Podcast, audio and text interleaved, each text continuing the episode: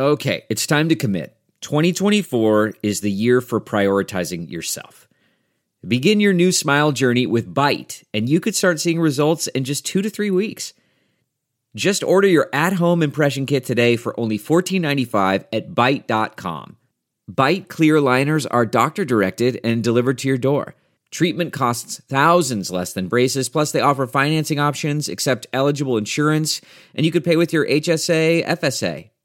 Get 80% off your impression kit when you use code WONDERY at Byte.com. That's B-Y-T-E dot com. Start your confidence journey today with Byte. Delve into the shadows of the mind with Sleeping Dogs, a gripping murder mystery starring Academy Award winner Russell Crowe. Now available on digital. Crowe portrays an ex homicide detective unraveling a brutal murder he can't recall. Uncovering secrets from his past, he learns a chilling truth. It's best to let sleeping dogs lie. Visit sleepingdogsmovie.com slash Wondery to watch Sleeping Dogs, now on digital. That's sleepingdogsmovie.com slash Wondery.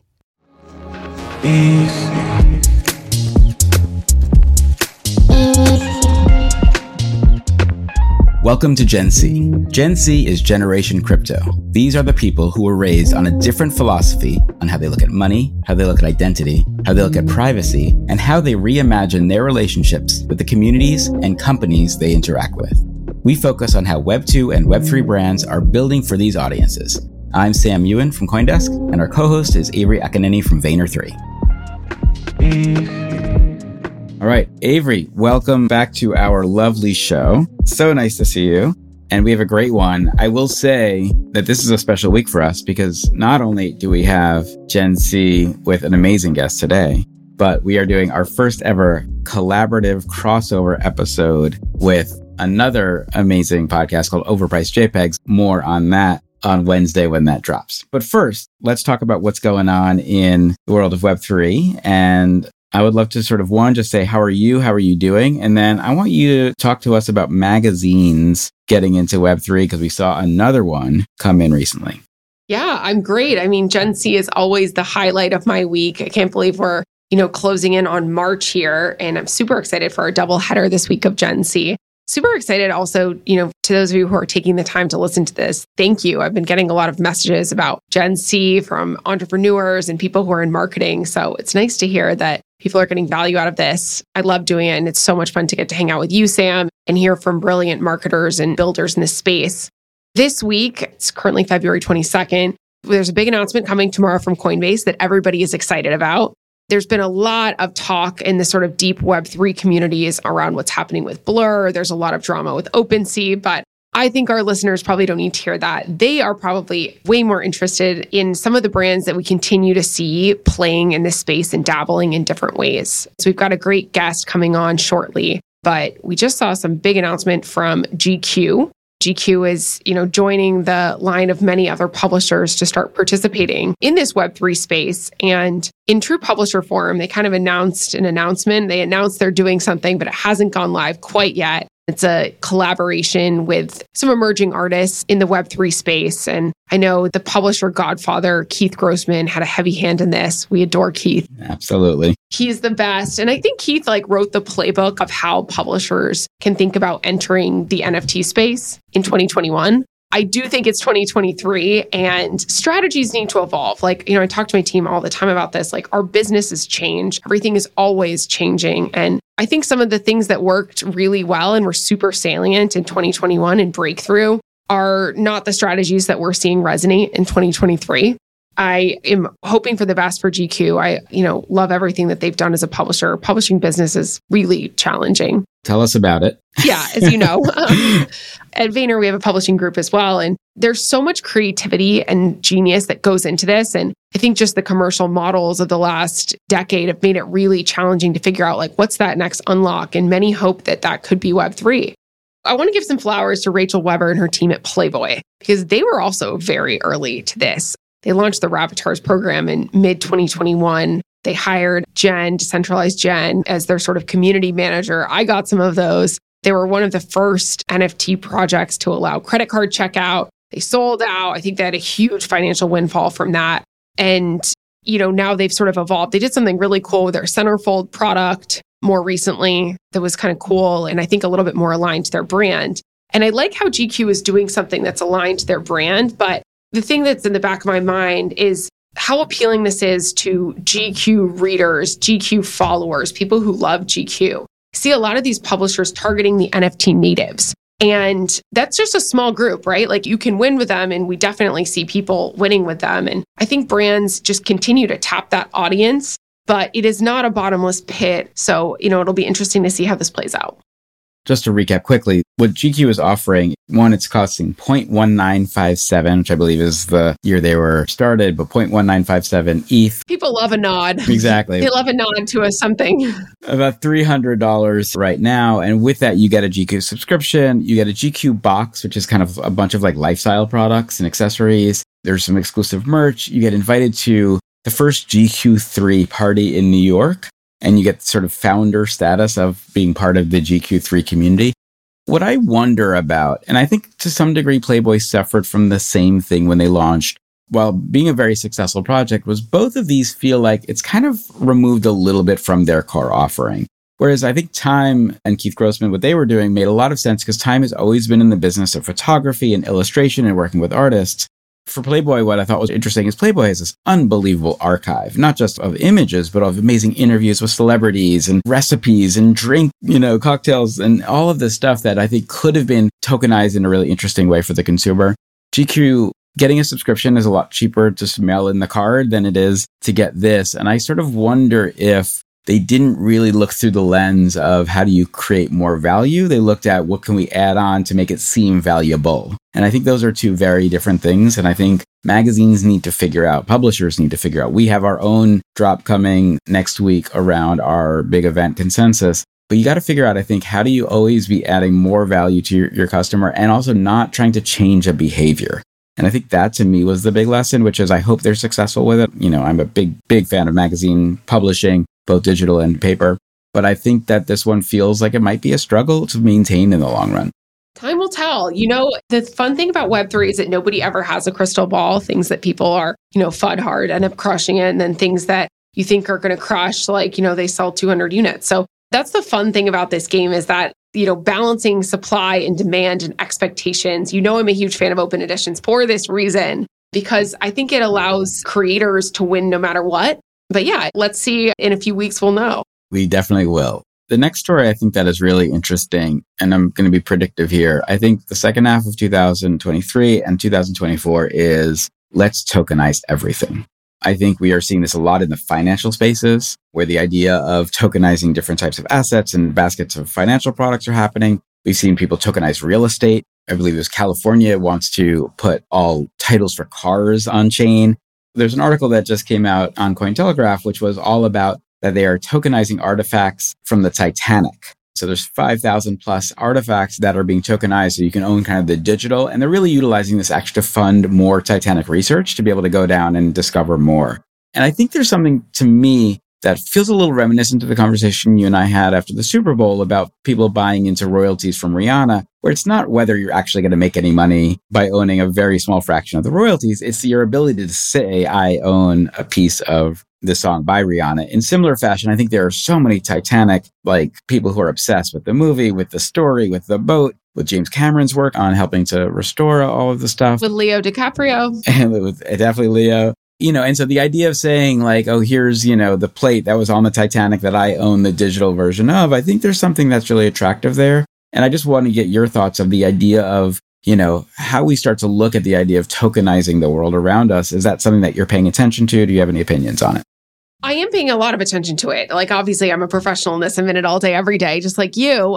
I think that tokenizing some things and doing them right matters and proving that there are real use cases and there's real demand for this before getting into tokenizing everything is how I think about it. It's like starting small and starting doable and starting with something that has consumer demand is a great idea. I mean, I can't tell you how many people have reached out to me wanting to tokenize a piece of art or something amazing. And a lot of times, you know, it sounds like a cool thing to do, but the biggest question is like, why would consumers care about that? And like, why would they want to pay for it? I think there is the emotional tie that you're talking about. It's the same reason that, you know, people buy a star for Sam's birthday June 29th, by the way. Yes. Okay. That'll be your birthday present. I have to tokenize it first. Um, but with the rest of our listeners, I think there's the emotional connection, but starting to tokenize a few things where there is clear demand. You know, one example I love, it didn't end up working out, but I thought it was really interesting was the Constitution DAO. There was an actual, like, you know, group of people who really cared about making that happen. We need a couple of those watershed moments in order for us to sort of normalize this idea of fractionalizing assets and then subsequently tokenizing them. I'm really excited about how we can utilize tokenization for causes. And so while this, you know, I don't think this is a nonprofit. I think this is a group that is, you know, was created in order to continue the research on the Titanic. And again, I think people are very obsessed with the story. But I do think that it's easier to say, you know what, my $100 towards this, if it helps people go down into the ocean and discover more, is going to be worthwhile. And I get this cool thing that sort of says I'm part of the club of the Titanic. I think that is the win versus I think tokenizing, yeah, like every possible thing may not be the right way to go. I think it's something that we should watch. And I do think we are going to see a ton of people talk about tokenizing real world assets later on this year and into next year. Just it's an area that I think is going to be growing. I think where it'll grow is things that people can't get access to unless it's through this mechanism. That's what's really going to be that forcing function to drive that consumer behavior because it is a new thing. I think you nailed it. That's exactly why people, I think, will get it, right? It's the only way you can be part of the Titanic Club.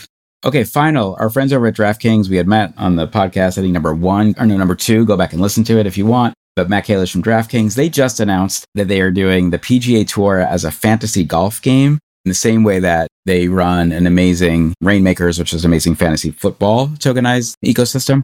Fantasy feels to me like the most relevant use case one can think of, right? You get to buy a golfer, you set some stats, and then you compete against other folks by setting, you know, your brackets you know, is there any better use case for the blockchain than fantasy sports?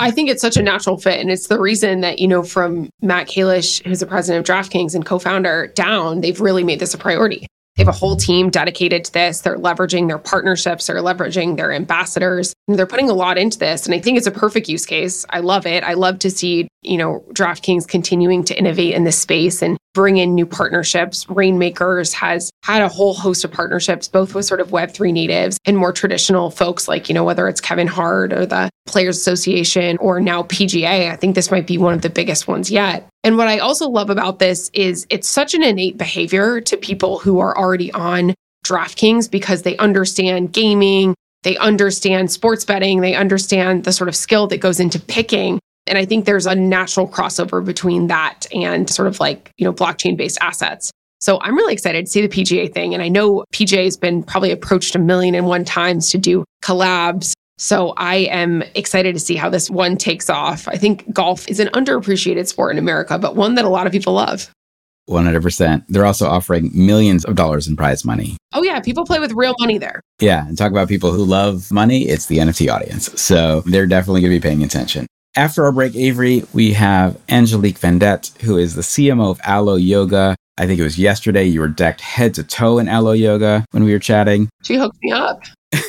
this is going to be a great conversation. Alo, to me, is a very innovative brand under Angelique, who has been pushing them into immersive worlds like Roblox that we'll talk about, NFTs, membership collections. And I think she's just a wonderful thinker that I know both you and I respect so much. So, really excited to hear from Angelique after the break.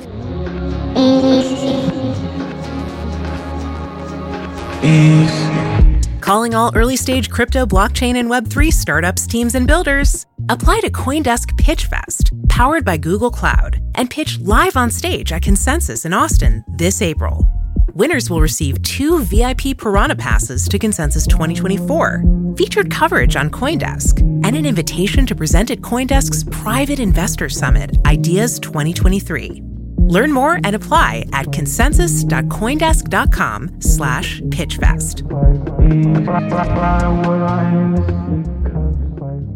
Angelique, I'm so excited to have you join us today on Generation C. I'm a big fan of everything that you've been building with Alo. I know you're a passionate advocate for the Web3 space and a marketing queen. So I was really honored that you took the time to join us today. Can you share a little bit with our audience around you and how you got interested in this world of Web3? Well, hi, first and foremost, everyone. I'm Angelique Vendette. I'm the CMO and head of marketing and Web3 here at Alo Yoga. I am super passionate about a few things about fashion, about wellness, and about innovation. And so my journey into Web3 really started out of curiosity, as most folks in the space. For someone who has always been at the intersection of innovation within my marketing career, Web3 felt like the next frontier. And in 2016, I discovered Bitcoin, like many of us. And that was quite early on. There was nothing very serious. It was really just testing and kind of understanding what this new kind of alt currency was. And it wasn't until a few years later that I fully understood the power of community within the space and how many folks just like me had been as curious and had been testing and developing really intricate tools and projects around blockchain. And so um, started really getting more involved in 2020. And this is when the surgence of, you know, PFP projects started coming up within the NFT space. And I had been watching that space for a while, getting really involved in community, but not necessarily joining a specific project as a collector or investor myself till July of 2021 when World of Women launched. And that's finally when I was like, wow, there's a project for me out here. And so let me dive in, let me invest and let me collect. Hence my PFP journey really, really took off. And in December of 2021, the project took off as well, started really investing my time and efforts in other female led projects in the artist space and PFP space and have not looked back ever since. Simultaneously, you know, we talk about Web3, but I had always also been really interested on the gaming front of things. And at the same space, although not Web3, metaverses were popping up left, right, and center in the Web 2.0 space, but also 2.5, right? And following both paths, there was this convergence of, oh my gosh, wow, now we have metaverse spaces that are Web 3.0. And what will that do for brands? What will that do for economies? What will that do for artists and creators? So passion really took off and brought that passion to Alo Yoga. That's so cool. And I know you've, you know, been an entrepreneur and you've also been in corporate America, which is a sort of rare hybrid breed. I love what you just mentioned around your passion for both sort of gaming and metaverse and the NFT space coming together. You know, at Vayner, we probably have the most expansive definition of Web3 as you know, being the next iteration of connected consumer behavior that's driven by a digital first consumer reality that, you know, can include things that are blockchain based, can include advanced computing, like, you know, how consumers can sort of shift AI and can also include these immersive experiences like what you see in the metaverse. How would you define Web3, at least in the context of how you're thinking about it at Alo? You know, I think our definitions are very, very similar, Avery, in the sense that Web3 at its core is democratization of the internet, right? It's enabling via tooling, via securities, via a whole bunch of different things, just us as users and giving us more access and more liberty and choice in our decision making and how we navigate the web. And so to your point, it's much more than just crypto. It's much more than metaverses. It's much more than just typical blockchain. That does include virtual reality. That does include AI. And so I think our definitions are very, very similar in that regard. And at Alo, we see it the same way. It's pushing the boundaries as to how we connect with our community on the web, right? In these digital spheres, how we connect with them and how we leverage technologies in which they're empowered. And they're just as much a part of building this relationship together with us because community is at the core of what we do at Alo. And it, that ports itself very well to the way that we view Web3.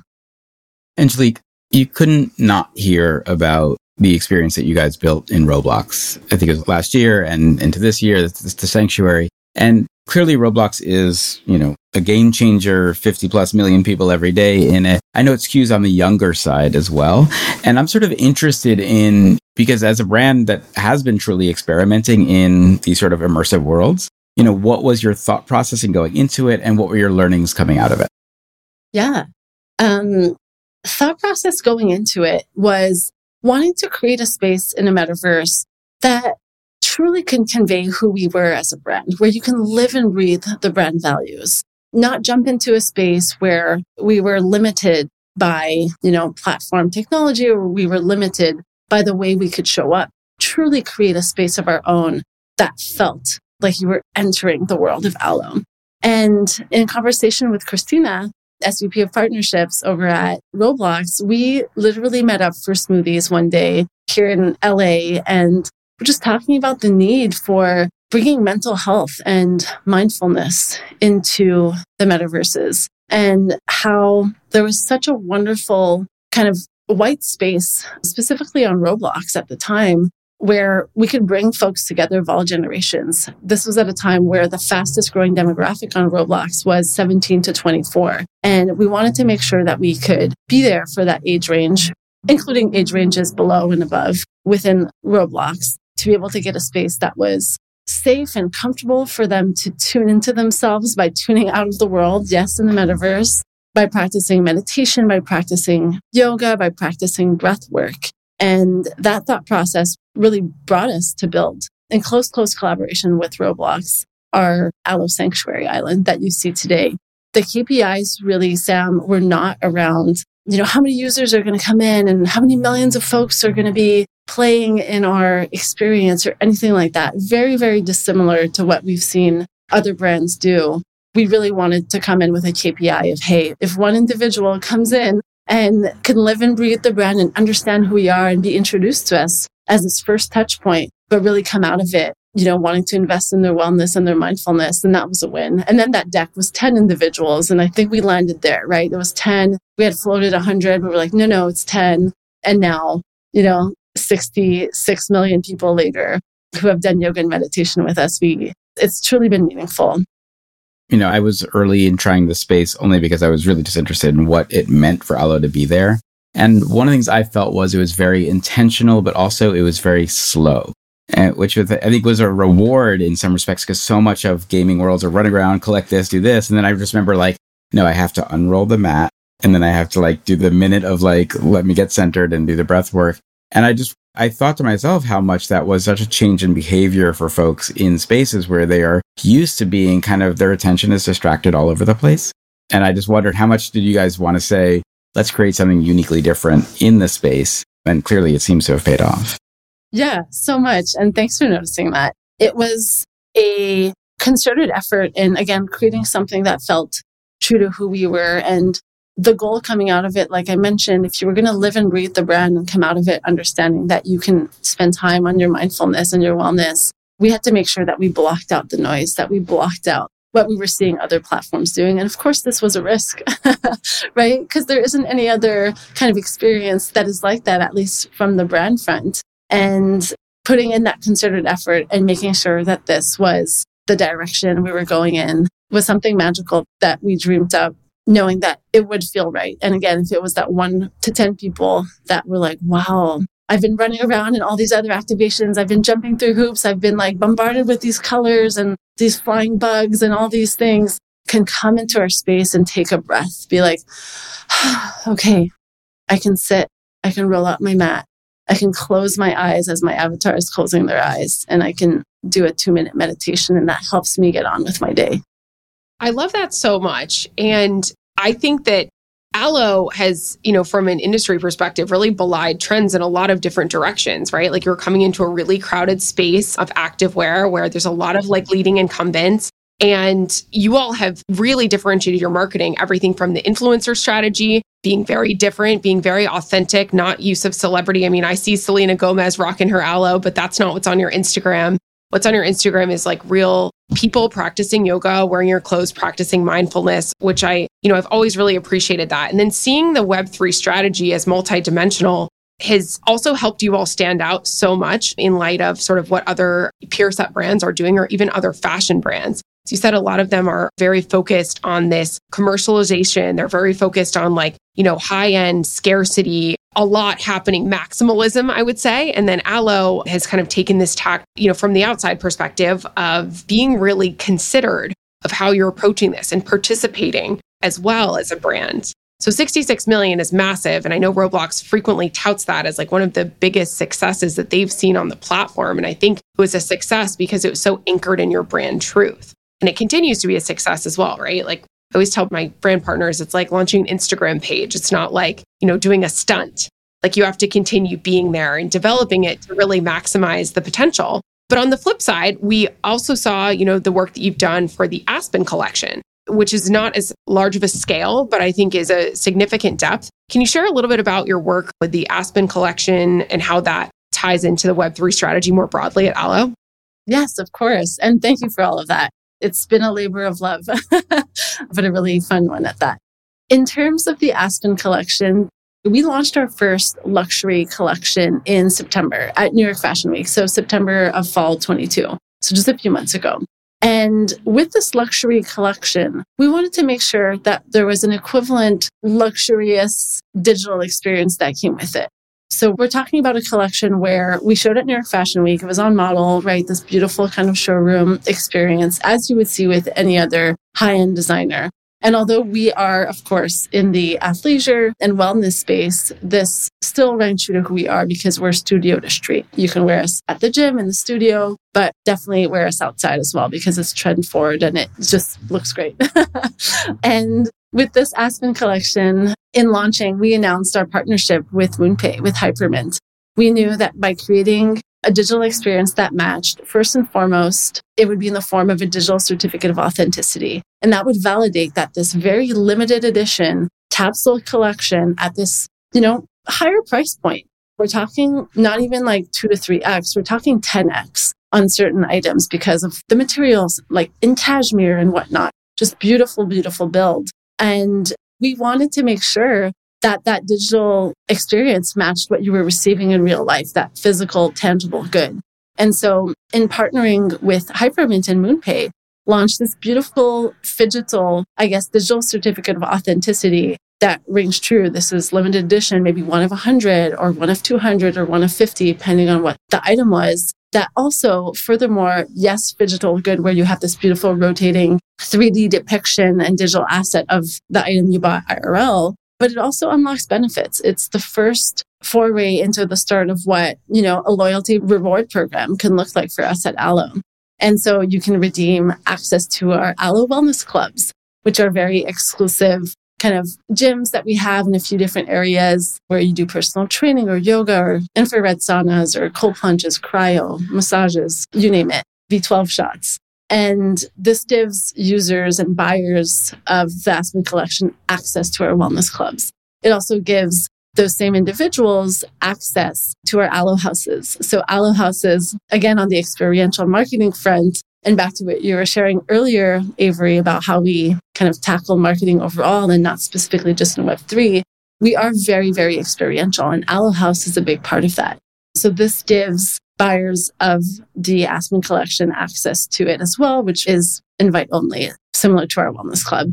And lastly, access to our personal client manager for personal shopping, early access, limited edition access that other clients just won't have access to. So it's been a wonderful peer to the beautiful, tangible physical product that you receive. It does feel like a step up from a digital experience that in the past or for other collections might be our ecom navigation or our social commerce.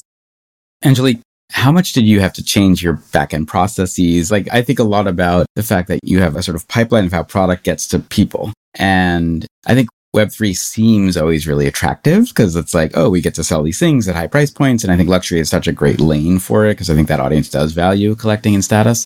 But, you know, we've seen some issues and hurdles with other folks doing sort of real world products in exchange for. So I'm just wondering, you know, did you segment a separate team that was focused on this or did you like reimagine your business processes? Like, how have you been thinking about integrating it so you can actually deliver on this promise? The way that we thought about it was putting the consumer first, right? I, as a marketer, and I think this is where it lends itself well is when you have you know your head of marketing that is so so passionate about web3 on her spare time or is really engraved in different communities you understand how web3 and how the consumer come together seamlessly. None of this degen language none of um, you know the speculative aspects of certain projects that we're seeing out there. Wanted to create value right away. And with the purchase of the luxury collection it didn't matter if you were not Web3 onboarded yet. What mattered is that, wow, great, via email, similarly as how you check out online, you're now unlocking access to these incredible things. In terms of process, to answer your question directly, Sam, we have a strong, young, dynamic Web3 team of one at Alo. and you're speaking with her, right? And of course, that takes a lot of influence and assurity in the plans that I'm proposing and a lot of communication, a lot of onboarding and education within the organization, within my own team, within, you know, my leadership structure. I report directly to our CEO, but building that trust and having a clear vision that is brand right, but consumer first at its core has been the shining light for us. Not trying to hop on a hype train over here, not trying to bring in speculative value for the resale of something else. This is you're buying a luxury item and I will give you a luxury digital experience at the same time that just so happens to be in Web3. And you can check out without barriers on email via Hypermint, MoonPay's platform. And you can engage with us on this microsite that unlocks access where you can book an appointment at our wellness club, book time with us in one of our worldwide Alo houses. You know, all these things felt very seamless and very elevated to the consumer without being glaringly Web3 and none of the like connect your MetaMask and then jump through these five hoops. It's the same approach to the approach we took with Roblox. It's simplicity and going back to the core of who we are, but also who the client is. And Angelique, how do you think about balancing the sort of scale of these different initiatives, right? Because it's a lot of work pulling these programs off as, you know, a super team of one. There's a lot that goes into this from a compliance perspective, from a marketing planning perspective, from an integration perspective. You're making it look easy, but I know it isn't to, you know, connect these different consumer touch points. How do you think about planning for the consumers, what the consumer wants today, and then what they want tomorrow? Because I think you know, your strategy is multidimensional in this way that it works for today, but it really can work for tomorrow. How do you balance that? You know, I think setting up the business for success in a future mind state is at the core of this roadmap and of this strategy. It's how do we set ourselves up for five years from now? As an example, the way that we started at Alo, we are a brand led company, but we are a social first brand. So we are a social company. And we started off being you know, what some folks will like to call an Instagram brand. Although we definitely, you know, are very, very smart in our ecom, have brick and mortar and yoga sanctuaries throughout the world now, but started there. And it's the same thing that I'm seeing for Web3. You know, if we're not building a roadmap right now, then we're not securing our future and we're not going to reach the consumer where they're at in three, five, ten years. So these are the building stones and the foundational pieces for what's to come.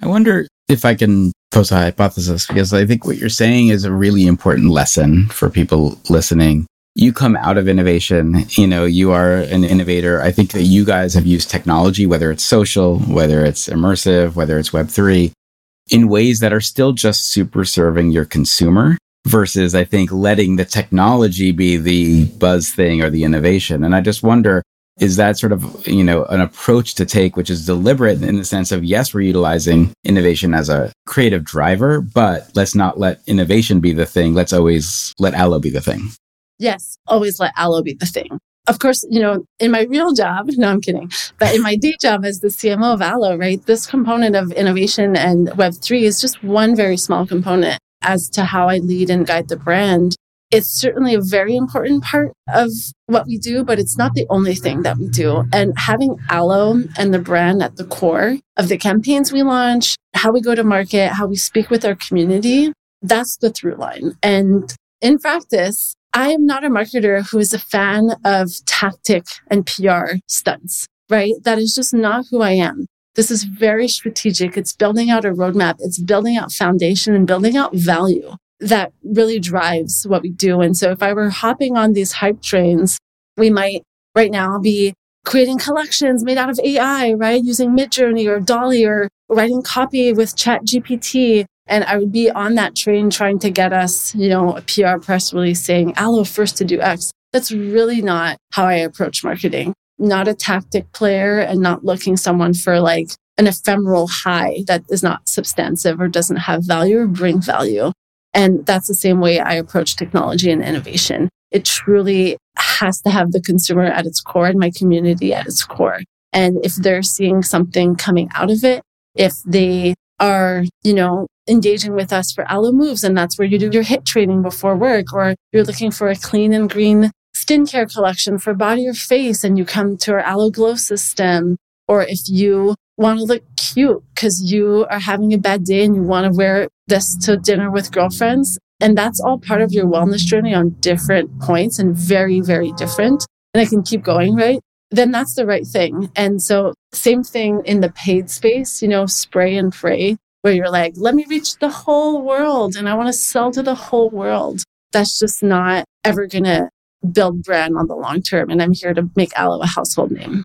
Well, what a mic drop moment. So thank you for that. I'm sure Alo is thinking about AI. I love what you just mentioned there around not being on the hype train, but really fo- folding everything into that multi-dimensional strategy that you all have to make Alo a household name. And you know, you have a fan in me. I actually live very close to an Alo store in Miami, which I love.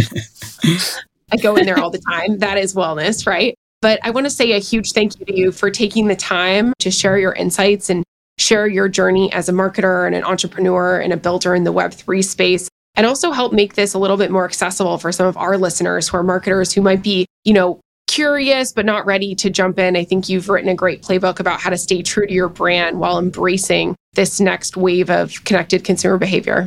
Well, thank you for that. I so appreciate it. Thank you both for having me today. It's been so wonderful chatting. Angelique, thank you so much. We'll see you soon. See you soon. Bye, guys. Thank you.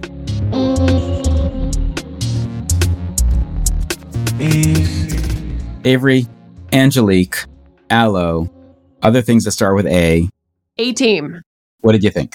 You know, really great to hear Angelique's perspective. I think on this podcast, we focused a lot on blockchain based programming. And I think in this, we sort of got into this new dimension of a broader Web3 play. And, you know, 66 million people participating in that Roblox experience is no joke. To marketers, those numbers matter. And I think we'll start to hear more and more of Web3 strategies that start to include branch into gaming, branch into virtual worlds, but are still anchored to these sort of core principles of immersive, ownable, personalized experiences for consumers. I also, you know, deep marketer at heart. I love being consumer centric and consumer first. She's not trying to force fit a new behavior, but rather create a new sanctuary that's a brand extension in this next, you know, era of the internet, which I think is really smart. And I think a lot of people will get some good takeaways from this episode. What did you think, Sam?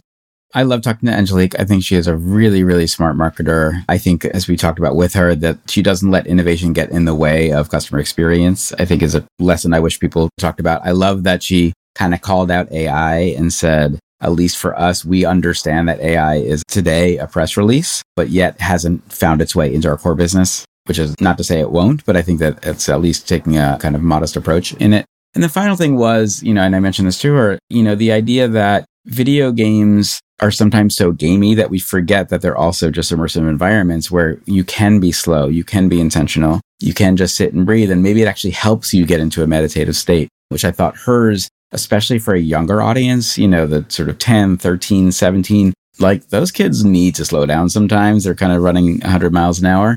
And I liked that her experience was one that was sort of expressively about focusing on self and, and centering. I'm very interested to see how the membership project goes because I do think Alo is a wonderfully experiential brand. And the fact that you get access to some of those experiences, I think is valuable. And I think people will sort of pay attention and want to play because of that. Couldn't agree more.